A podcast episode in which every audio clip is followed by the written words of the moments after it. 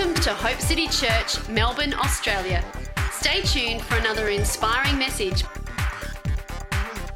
Or function. So when you think of form, that's like your word for word.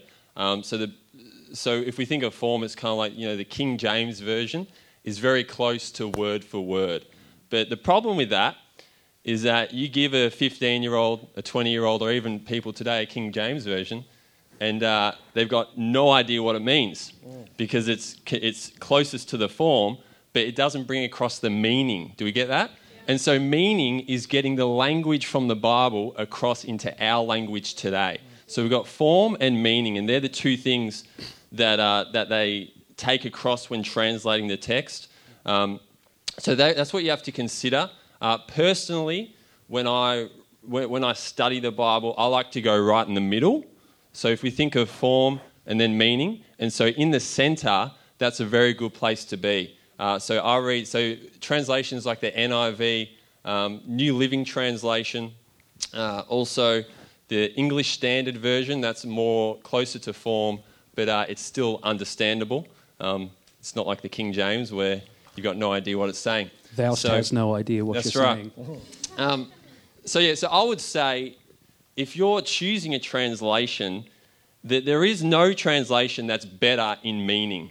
You know, they're, they're, all very similar unless you're getting, you know, you've got the Passion Translation, which is very, uh, which goes very far from the form. Um, and so that's still a, a, great translation.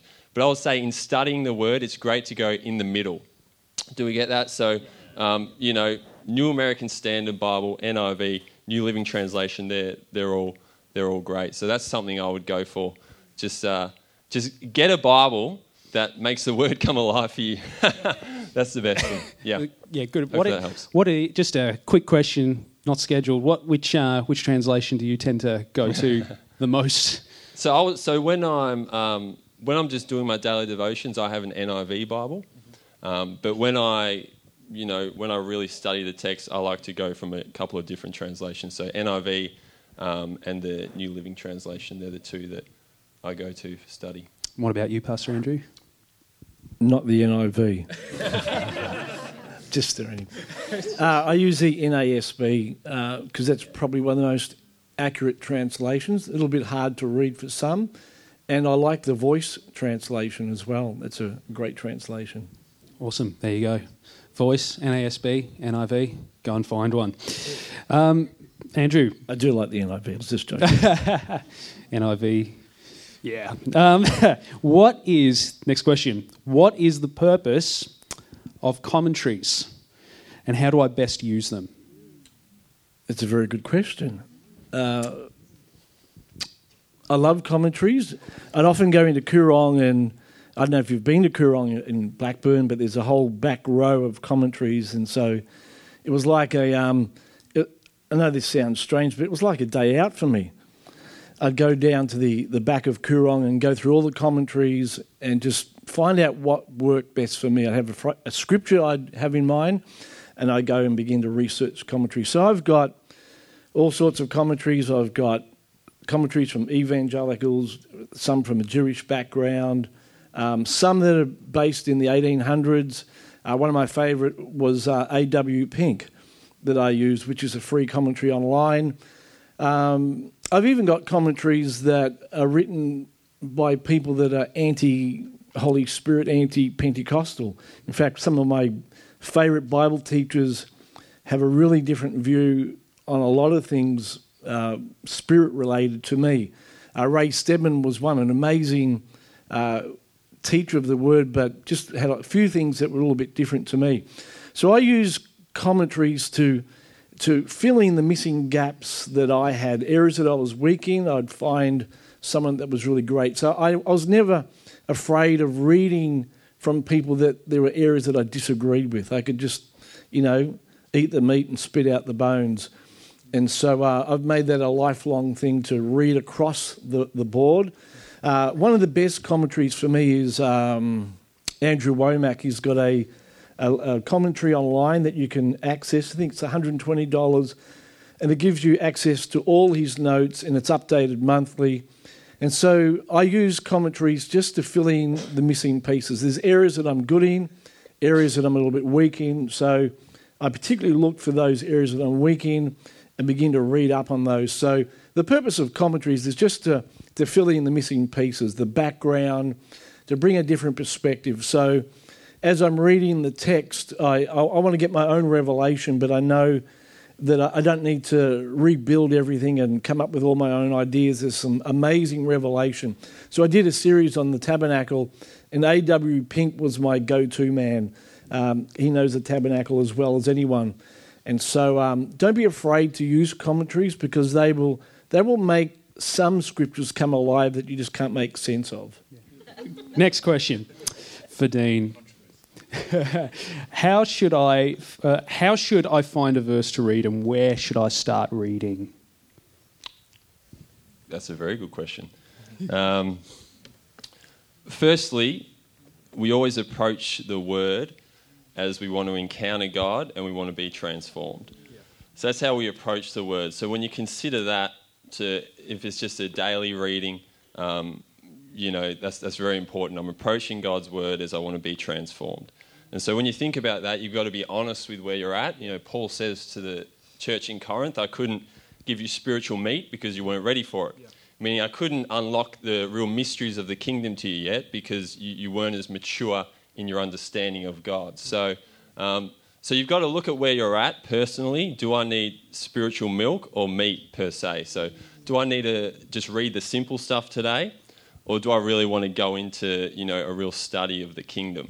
Um, so, firstly, you get that. If you want to go into a real study, you can, you know you can read the word in, in topics, which a lot of people do. You know, on the work of Jesus, then on identity, then on, on the Old Testament law, but that can be a bit boring.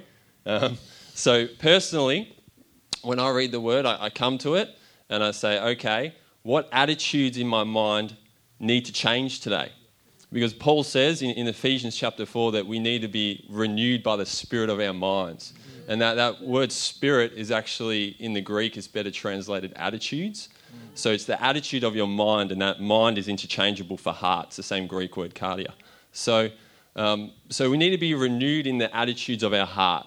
And so you approach the word, what, what attitudes do I need to change today? Think about that. Um, is there areas that, you know, am I seeing God as a loving father? Um, am I seeing him as my healer, as my, you know, as my provider? If I don't have a good attitude towards that, then they're the scriptures I need to read today. And so, you know, it's really simple. People can over overthink things, but I, I literally sometimes just go on Google. Google's good for this, and you can type in healing scriptures or you can type in um, scriptures on God's love. And you can really go into that because if you don't know the word very well, then it can be hard straight off to know where those scriptures are. So I would recommend doing that. What attitudes in me need to change today? And then you can just get a scripture or a passage on that. Um, also, if you think about Paul talks in Acts chapter 20 about the, the word of his grace, so the word of God, it builds us up so that we can uh, possess our inheritance. Mm-hmm. And so that's really important as well. What attitudes need to change in me, and what areas in my life need to be built up. You know, maybe you need to be built up in, um, in God's provision, maybe you need to be built up in your identity as a son or daughter. Um, what, what areas in my soul need refreshing today? There's no point you being down in the dumps about, you know, um, about your health and then going and reading Genesis or something like that. So you, you get that? So it's important that we, we analyze ourselves before we go to read God's word. Um, where do I need to be transformed? What areas in my soul need to be built up today? Uh, they're probably the two main things. Um, yeah, hopefully yeah. that helps. Focusing on areas where we need to develop yeah, ourselves. Definitely. And it's yep. like training for something. You know, That's if right. you're going to do a marathon, there's no point, you know, swimming 100%. or like yeah. doing a pie eating contest. no focus on the Don't areas that. that. you need strength. That's right. Can yep. I just uh, back up what Dean said? It, it, what he said was really, really profound. One of the things I do, uh, adding to what Dean said, is I medicate myself with the Psalms. So, particularly when I'm emotionally low, uh, David, the psalmist, he, he covers nearly all, he does, he covers all the emotions in the Psalms. So I go and look for somewhere where he's feeling like I am, because by the end of the psalm, he's given a remedy. Yeah. And so um, we use the word for all those ways, and, and particularly emotionally, that's where I head to when I'm feeling flat. That's awesome. And that kind of leads probably quite nicely into our next question. How do I use my Bible effectively in my devotional life? Pastor Andrew. That's a good question. Thank you for ever asked that. Well done. Um, well, that's that's the issue for all of us, isn't it? It's how do I make the Bible come alive? And and the reality is that as you look around the church world, you know there is there seems to be a real lack of understanding of how to take the Bible and make it come alive. Um, and so we become illiterate when it comes to the word. And it's a problem because David says that I've hid your word in my heart so I won't sin against you. And so when we go through temptations and challenges, if the word isn't there inside us, then we've got nothing to fall back on. It's like the man who built his house on the sand. When the storms come, you're going to fall over. But when the word's inside you, you'll be strong. So when it comes to devotions, um, I have one main Bible that I use. I think I said it's the NASB, and I have a couple of others that, if you look at my study, I've got probably I don't know, ten to fifteen different translations. But I have probably one one main one and another two that I will then go to, and I try and mix up my uh, my versions of, of scripture because I don't want to get into a rut. And when you start reading out the same translation over and over and over again, you can preempt things because you know where it's going. You, it's already ingrained in your mind. So if you go to another translation, the Voice or NIV or Living Translation, it just brings a fresh view of what you've been reading. It'll be different words, different phrases. So I bear that in mind when you do your devotions. In my main Bible, I've got lots of notes. It's scribbled and crossed, and it's okay to do that in your Bible. You won't go to hell if you do that. I know it's sacred, but it's meant to be scribbled on. And that's a good thing and a bad thing because when I go to the text uh, and I'm reading it, it reminds me of what God said before. And so, ah, I remember that. And that's a good thing. But the downside to that is I know where all the uh, scribbles and the writings are on my Bible as well. So I can go into that text with that in the back of my mind and not see fresh things. So that's why it's good to get a blank Bible with words on it and, uh, and read it afresh because that gives you the ability for God to speak. So I interchange it. I hope that makes sense because you need both. Um, so that's what I do when it comes to reading the Word. Um, the other thing that I would say is that as you do your devotions, memorization of scripture is a profound thing. In fact, I think it's Dallas Willard said it's one of the greatest spiritual disciplines is to memorize the word. Many of you know that the, the young Jewish uh, men and women they could recite the Torah. I don't know how they did it, but they could recite it word for word because they'd hidden the word of God in their heart. It was just part of who they were. And, uh, you know, Jesus, you know, when the devil came against him, he didn't say, hang on a second, just let me pull out my scroll and find where it's written. He was able to come against the enemy with the word of God in his heart. And so um, I'd encourage people just to uh, memorize the word. What Karen and I do, we have the Bible on, um, on our phone, so we go to sleep listening to the Bible. Uh, what's his name? David Suchet. And, uh, and so we listen to that, and it's amazing, you know, that God will wake me up during the night. And so we play right through the Bible, and it'll be in a certain section where He'll wake me up, and He's been speaking to me about that very thing throughout the day. And so He wakes me up during different sections. So last night, He woke me up in Revelation. The night before, He woke me up in Ecclesiastes 3. And it's all about hearing. So God will use the word to speak to us. Remember, the, the Bible is a book of spiritual encounter. And so, uh, so as I, as I do my devotions, I'm looking for entry points into an encounter with God. I'm not reading it just to read for, you know, get three chapters out the way.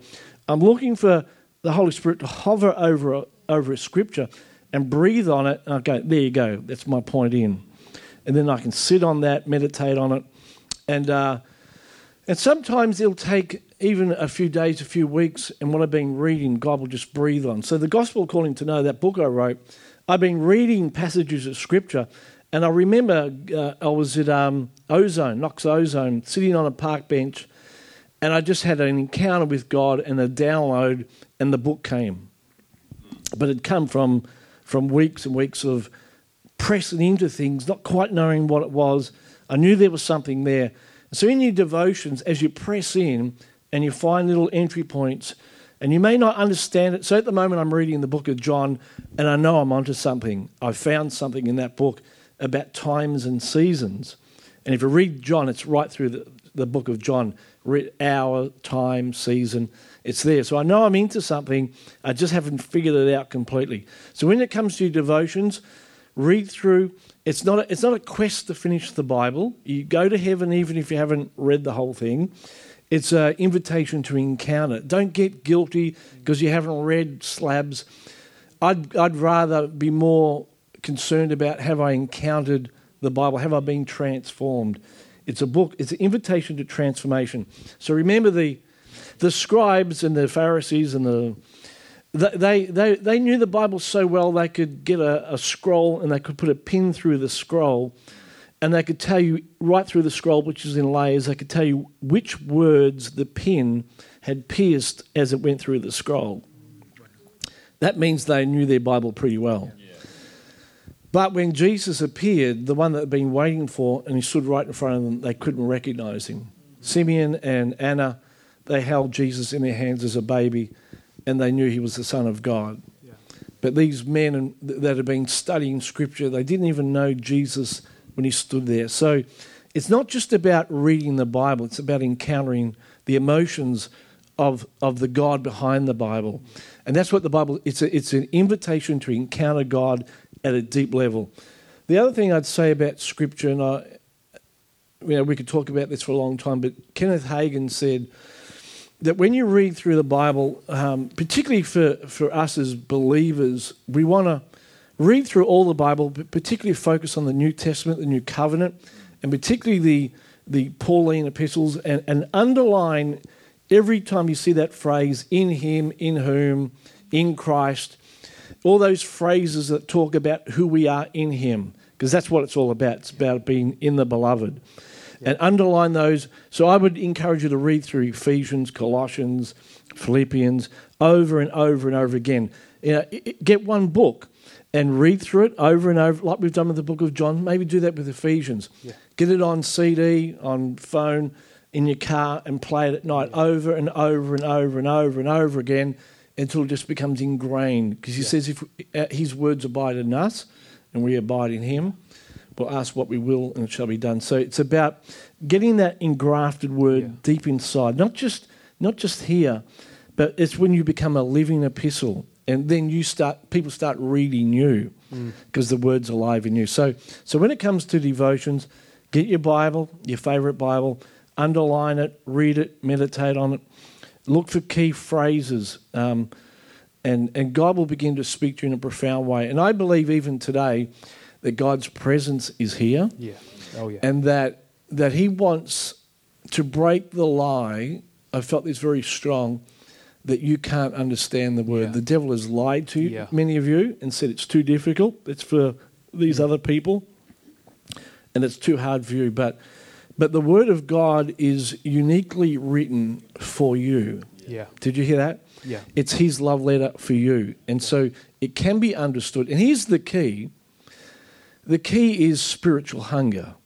That's the key to your devotional life. If you pray, and this is what I've done all my life God, give me, thank you for the spirit of wisdom and revelation in the knowledge of you. I need you to open my eyes to see. If I read it in my own ability, I won't get it. I need you to teach me. And yeah. if you hunger and you thirst, He will fill you, and the Word of God will come alive. Absolutely. Amen. Yeah. It's breaking out of the analytical and getting into the spiritual in what's in the Bible and um, delving in instead of going slab by slab, getting that life. Yeah. Um, Pastor Dean, what are some good strategies to prevent the enemy from stealing what God is trying to say to me? Wow. It's a good question. Good, yeah. okay. Um, so, probably one of the, I would say, one of the best strategies is Paul says that we're not to be unaware of his snares, of the enemy's snares, doesn't he? So, that's about being aware of the tactics of the enemy. when it comes to whether you've listened to a message on a Sunday, whether you've done a, a, read a scripture in the morning, um, there, there, are, there are tactics from the enemy that come along to try to steal your revelation. And I guess the main um, scripture for that is in Mark chapter 4, where it talks about the seed. And we, and we know that parable about how the farmer, who is Jesus, he sows a seed, and that seed's a revel- uh, it's a seed of revelation or God's word. So when you read God's word, he sows a seed in you. That's what the Holy Spirit does. He sows a seed in your heart. And there's four different, I guess, um, there's four different soils that he talks about or grounds, and uh, and three of the three of the hearts, three of the pictures of the hearts, um, they lose the seed, and that's because the enemy comes along and steals it. Mm. Firstly, it's the hard heart, it's the pavement. Um, secondly, it's the the trials that come. The, the, it's interesting. Jesus says that persecution comes for the word's sake. So that tells me that the enemy comes along to steal the seed but God can actually use the trial or persecution to strengthen that, His word within you. So that's really important to understand. Um, so the first thing is a hard heart. The second thing is trials and persecutions that the en- enemy uses. And, um, and the third is the, the, the thorns which choke the, the weeds which grow up and choke the seed. And that's a, a picture of the worries of life and the lusts of the world. Yeah. So when we think we're pursuing money, we're pursuing our job, we're pursuing everything else but God, then uh, you're going to lose your seed. The enemy uses those to steal your, your revelation from you. Um, and so it's being aware of that. Being aware of that. Of when a trial comes on, see, if you get, I've had this a lot, people get a revelation on healing or they get a revelation on, you know, finances, whatever it is. And then during that week, that month, they'll, the persecution will come. Yeah. There'll be a big, um, you know, there'll be a, the, the enemy will wage war, and it's him waging war over that seed. He wants to see do you really get this? Mm. It, can I steal this from you? And that's what he wants to do. So you just got to be aware of that. It's being aware of what the enemy does. Um, we're in a spiritual war. Mm. So you've got to be aware of that. And it's the, the soft and tender heart, wasn't it, that receives the seed. And what does it produce? 30, 60, 100 fold. Yeah. So it's a picture of revelation. It's a picture of the, what the revelation produces in us, is it gives us abundant life in those yeah. areas. And so that's important is that when I've heard a message um, on a Sunday or when I'm just reading scripture in the morning, is that I stay soft, I stay mm. teachable. If yeah. I've got a hard heart, if I'm unteachable, if, I've, if I'm angry at God or if there's areas in, in my attitudes where I'm not happy with God, where I'm in unbelief, yeah. then the enemy is going to steal the seed that God plants within me. And so it's about being aware of that, having a soft and humble heart, and also staying in the realm of faith. That's really important.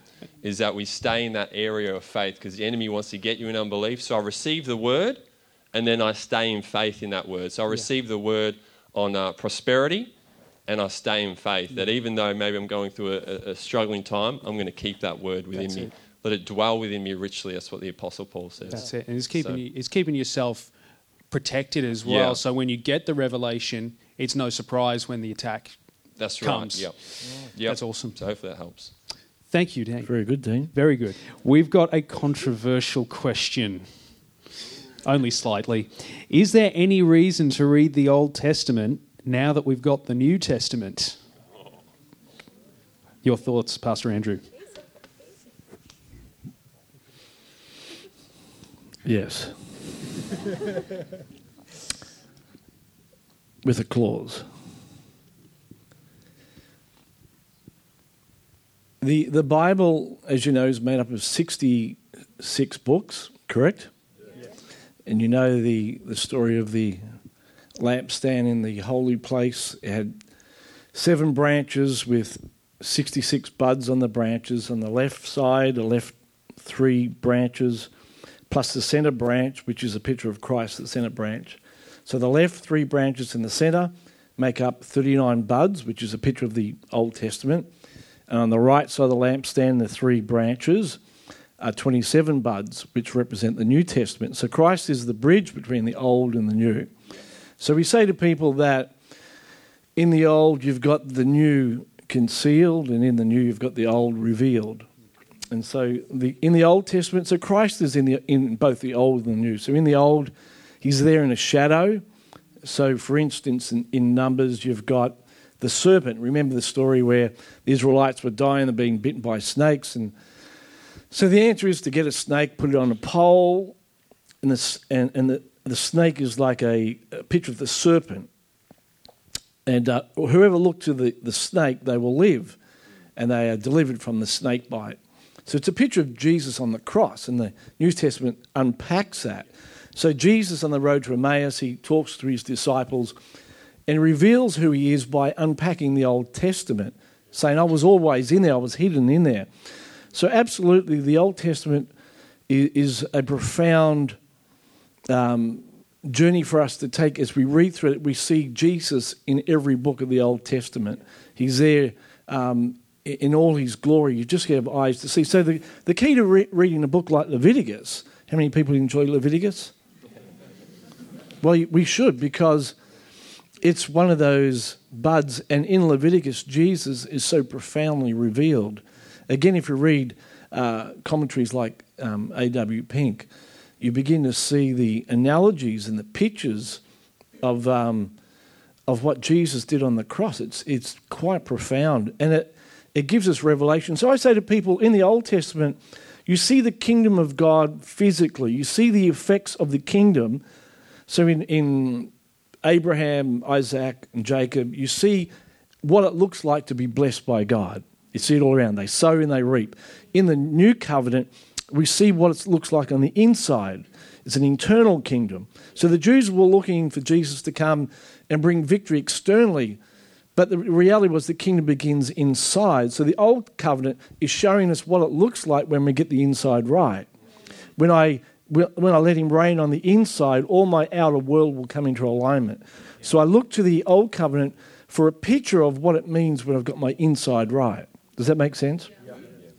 So the Old Testament should be read and should be embraced, absolutely. Um, now, in saying that, because I said yet yeah, with a clause that Paul says that we go from glory to glory. There was a glory of the Old Covenant, but it was a passing glory. And one of the purposes of the Old Covenant was to bring us to a point where we said this one word help. I can't do it. It's impossible. It's too hard.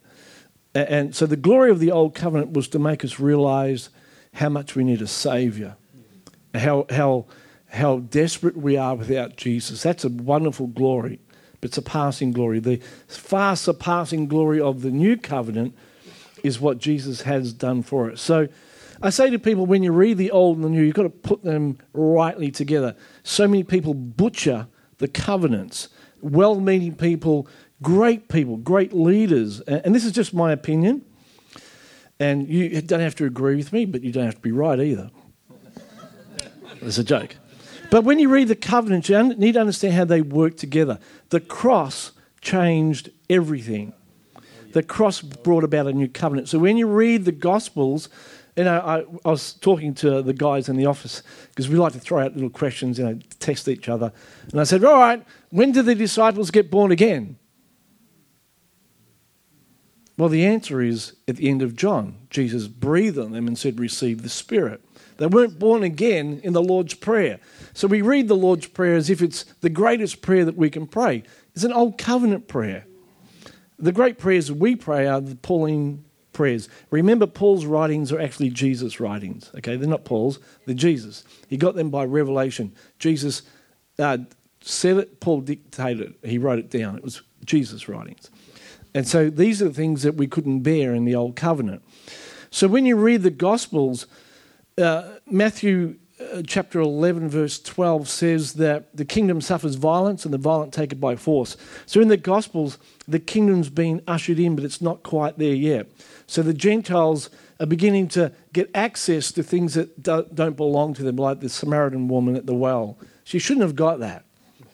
Jesus came for the Jews. Like the, the whole thing at the, the water at the well, sorry, um, the wine at the, um, in, in the wedding in John chapter 2.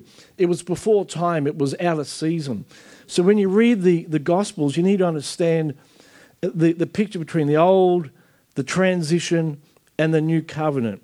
Everything changes at the cross. I'll give you an example.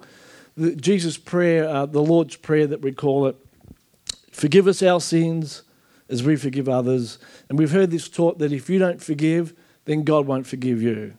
That's old covenant. It's old covenant. The cross changed it. Forgiveness is about a debt owed. Colossians 2 says that all our debts were cancelled at the cross. Everything that was held against us was put was taken out. Jesus said, "It is finished" at the cross. And that word finished is the debt has been paid in full. Forgiveness is about a debt. It was taken care of at the cross. So people preach that if you don't forgive, God won't forgive you. Really? We're all in big trouble. Yeah. See, the new covenant says, forgive as Christ has forgiven you. So Christ comes and forgives a broken heart. I don't have the capacity to forgive people without his forgiveness in my life. I need his life in me. Yeah. So Jesus was, was raising the bar in the Gospels to prove to every religious person that we can't do it. It wasn't a prayer to live up to. It wasn't. You try it. You try earning God's approval by you having. So it's all about what you do. Then God will do something. You step up to the mark, then God will fulfill it. But after the cross, it all reverses. It's about it's been done. Now you can do it. I've healed you. Now you go and heal someone else. I've forgiven you. Now you have my love inside you, and now you're able to forgive other people. Now I've empowered you. You've been loved so much, now it flows. And so when you read the old and the new, you've got to put them rightly together. As you read Jesus and he's teaching, he's revealing the kingdom. He's ushering in a new kingdom. He's getting us ready for the greatest covenant. It's a fast surpassing covenant. So in Hebrews it says, all our sins have been forgiven. You've been made perfect. Perfect. Colossians says, all your sins are forgiven. And so when we come into this new covenant, we've got to read it with the eyes and the lens of grace. So when you say, should I read the old or the new? Read them both, but read them the way they design. The old brings us to a point where we receive the, the Savior on the cross. And after we receive Him, we enter into a new covenant. And it's based on better promises. Isn't it an amazing thing? That's amazing. And so when you read, read both, read them in context. When you read the Gospels, ask yourself, who is Jesus talking to? What is the context? If you don't, you're going to butcher it. You're going to put yourself under condemnation. You're going to pull out your eye. You're going to cut off your arm. You're going to, you're going to lust, you know, have, have a lust. You see a picture in, in the paper and there's a little thought of lust. Well, I'm just as bad as an adulterer now. You get angry with someone. Now I may as well just be a murderer. Now, mm. Jesus, Jesus was doing something. He was ramping up the bar because because his righteousness is perfect. Yeah. He fulfilled all that. And so when I read his writings, I'm understanding what's the covenant, who is he talking to. And so when you hear teaching, filter it through the lens of the new covenant. That's right. And the new covenant doesn't doesn't now mean that we're all going to sin. It empowers us not to sin. It empowers us to love. So it's about our new standing in Christ. So, so for that question, do I read the old or the new? Read both, but primarily read the new because that's your state. Read the old to see where you've come from, who Christ is, but read the, the new for your newfound position. Read the Gospels to understand the kingdom. That's awesome. That's how I look at it. That's awesome. Thank you. Thank you, Andrew. Dean? Yeah, I'll add to that quickly. Yeah. Um, just, and I teach my youth this as well, so hopefully they remember this. But uh, you can't under for, for us today. Uh, you you can't understand the old the the Old Testament properly unless you fully understand the New Covenant. So unless you understand why Jesus came, unless you understand grace and sonship, and so what we have in in a lot of the church is we have people who don't fully understand grace. They don't fully understand the whole work of Jesus at the cross, what he's done, and Paul unpacks that in all his New Testament letters. They don't fully understand that. So when they teach from the Old Testament, you see that they- teach with a language where it's not really sonship. They teach in a language where they take the, they, they misunderstand the heart behind God, behind the Father in the Old Testament, because he still had, he was still full of grace. You can still find a lot of grace in the Old Testament. And they take that and then it, it, it kind of, um, it, they skew the new covenant with that. They, they don't get it right. And so that's important to understand is that we get the new covenant right. We understand fully who Jesus is. Um, we understand identity and what, what Paul, everything that the Apostle Paul and Apostle Peter and John what they taught about uh, with the Holy Spirit speaking through them. We take that and then we go to the Old, Old Testament, the Old Covenant, we can understand that a lot better. Um, so that's important, yeah. That's awesome. Thank you. Um, question for you, Dean. What role does the Holy Spirit have when I'm reading my Bible? That's good, yeah. He has a, he has a, a huge role. The Holy Spirit is the most important person in the Trinity when I'm reading my Bible. Because, um, well, firstly, he brings life to the Word, doesn't he? So the Bible is the Word of God, but it's the Holy Spirit who brings life to it. So if you think Andrew said that before with the, with the Pharisees, they missed Jesus. Jesus said to them in John chapter 5, I think it is, you, you know, you search the scriptures. So they knew scriptures so well, better, better than any of us, they knew the Old Testament. So, you know, the law and the prophets and the narratives. They knew all that better than anyone. You search the scriptures because in them you think you find eternal life, but the scriptures are the ones which point to me, to Jesus, and you're not willing to come to Jesus. So they're saying that Jesus is saying the Word of God is amazing, but we need the Holy Spirit. He brings life to it. So He brings eternal life to the Word. So that's His role. When I first come to read the Word, I say, Holy Spirit, make this come alive to me today. Feed me with it, because it's food. Jesus said the Word of God feeds us.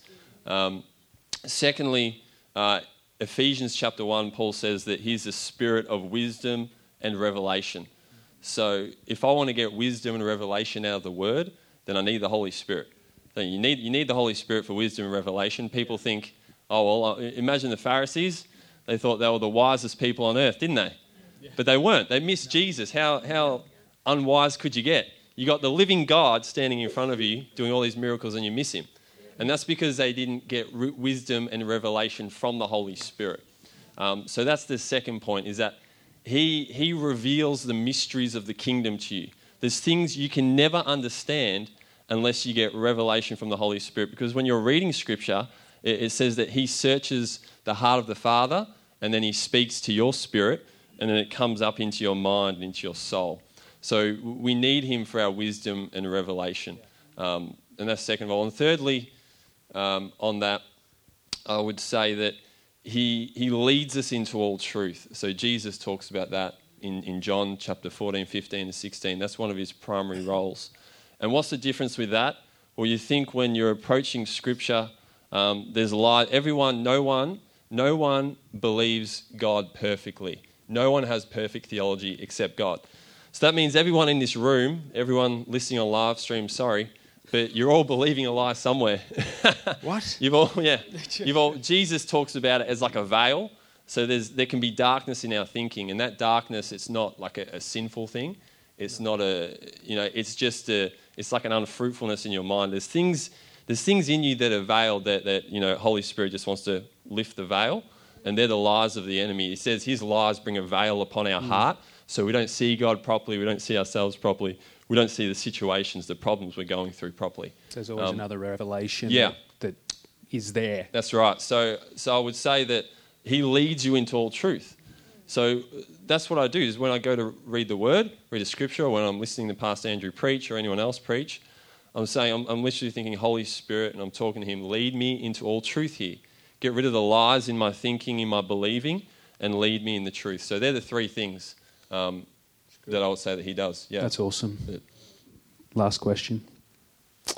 What's the best way to study the Word in order to receive revelation from God in relation to what you read? And how do I get key principles and revelation from a verse? Mm. My favourite thing. Well, as Dean said, Holy Spirit is is the master key to all this. He's the one that will teach us. In saying that, I approach the Bible like a detective. I'm asking questions why? Why did you do that? So I'll give an example. I think I've got this in one of my books about Hagar and her son. Do you remember when she's um, she's going to die, and so she leaves the son under a tree, and she goes hundred meters down the road, and she starts crying, and the son starts crying, and the Bible says, "And the Lord, or the angel, heard the boy." And I read that and I thought, that's not right. why would he hear the boy and not the woman? And that's set me off in a, a journey of discovery that, that there are times that God doesn't hear us when we separate ourselves from the promise. The boy's the promise. Yeah. So it was an invitation for the woman to get back to the boy because God is with the boy. He's not, not in our pain, he's in our promise. And often we go to our pain where God's drawing us to the promise. And so as I read that, I thought, oh, it's when she goes back to the boy and picks the boy up, she sees her provision. So we can't see our provision when we're moping in our pain. We have to hold the promise. Then, then our eyes are opened. Now that all that whole revelation unpacked the whole message, but it came about by asking a question: Why? It's not logical. So we read that, uh, boy, and we just skip over it. And there's like lights going off. Stop, stop. There's a revelation here. And it's when we go too fast and we read things that don't make sense and we don't stop and say why. And sometimes you, you can ask Karen, I'll walk around around circles in the house, muttering to myself, trying to work out why. I'll go back and read it again, pray in the Spirit, walk around circles, and then I'll have this aha moment when it comes alive. That's why. Now, that's how I approach, you know, the question was devotions and how to receive from God. It's by asking questions, simple questions, and God will answer us. Now, I never in a million years would have figured that out myself. It needed to be a re- revelation from God.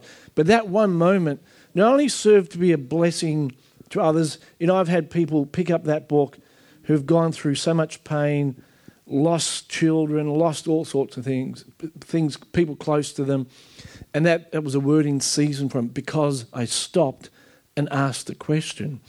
And the Holy Spirit will make it come alive. So I'm looking for things that don't make sense. I'm looking for things that repeat themselves. For an, so, an example in John 5, the man has been sick, uh, an invalid for 38 years. So, whenever you read that, it's not just some random number. God doesn't just throw out a number.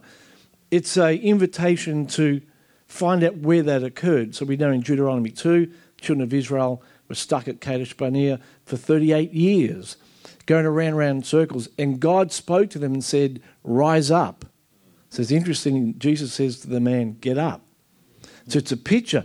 He is a picture of what Jesus is saying to all of Israel. All right? So we're connecting the dots. You go, Well, I, I can't do that. Well, have you got a computer? You can type in 38 in your Bible, and it'll take you back to all the 38s.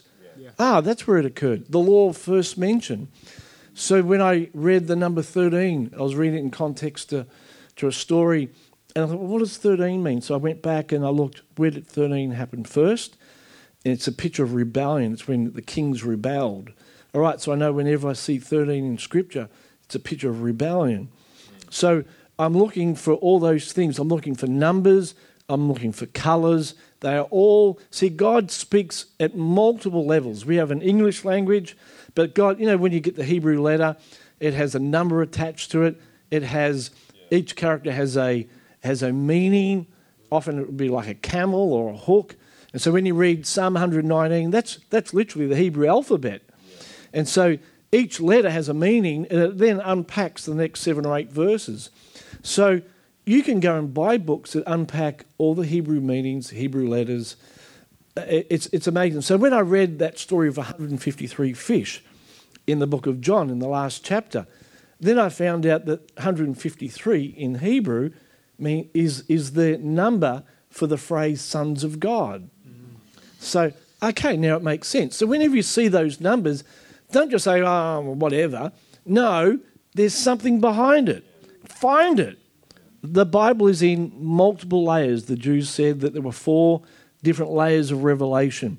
So it can mean this, and it can mean that, and it can mean something else underneath. So whenever I'm reading, I'm looking for what no one else can see. I'm not trying to make it up. But I'm looking for the layers of revelation. So, Mark 4, as Dean said, there are multiple levels, levels of revelation there that you can unpack. And you get that, and you come back again, and there's another level. And do you know what? I reckon, I believe with God, there's so many levels of revelation that you'll never exhaust it. It's, that's the way the word. It's a living, breathing word. It's it's living. It's alive. So we engage with it, and all of a sudden the Holy Spirit starts unpacking it. And I don't know about you, but when I get a revelation from God, I start dancing. I, I can't.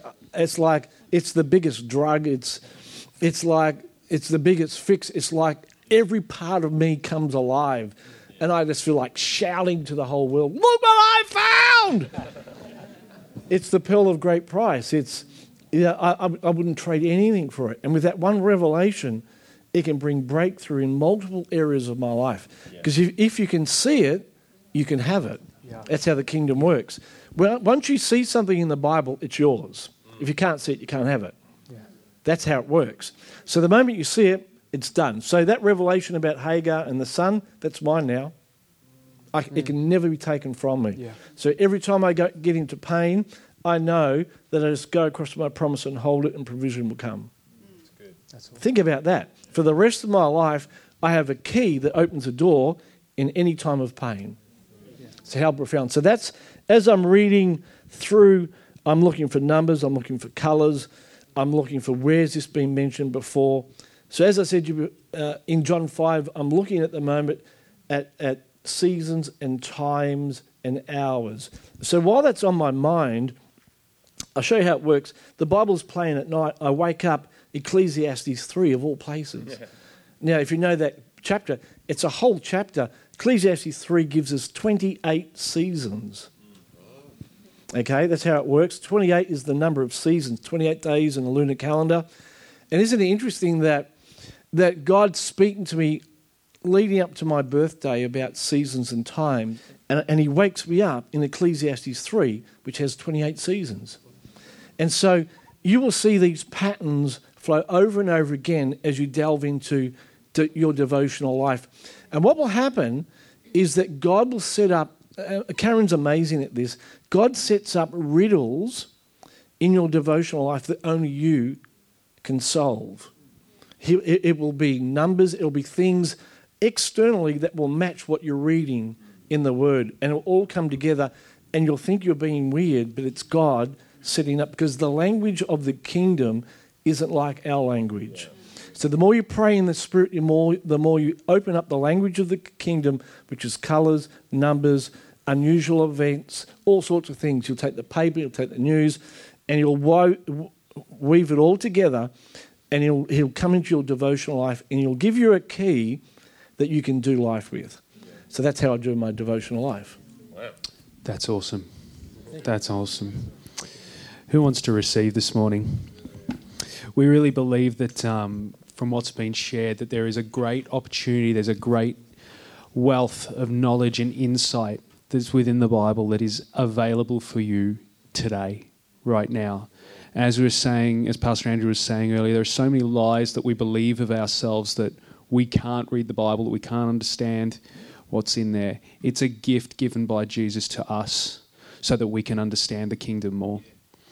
So we want to take this opportunity right now to, to invite you into an opportunity of response. Yeah. Pastor Andrew? Yeah, absolutely. We felt as we were preparing for today that that God was going to release an anointing upon you.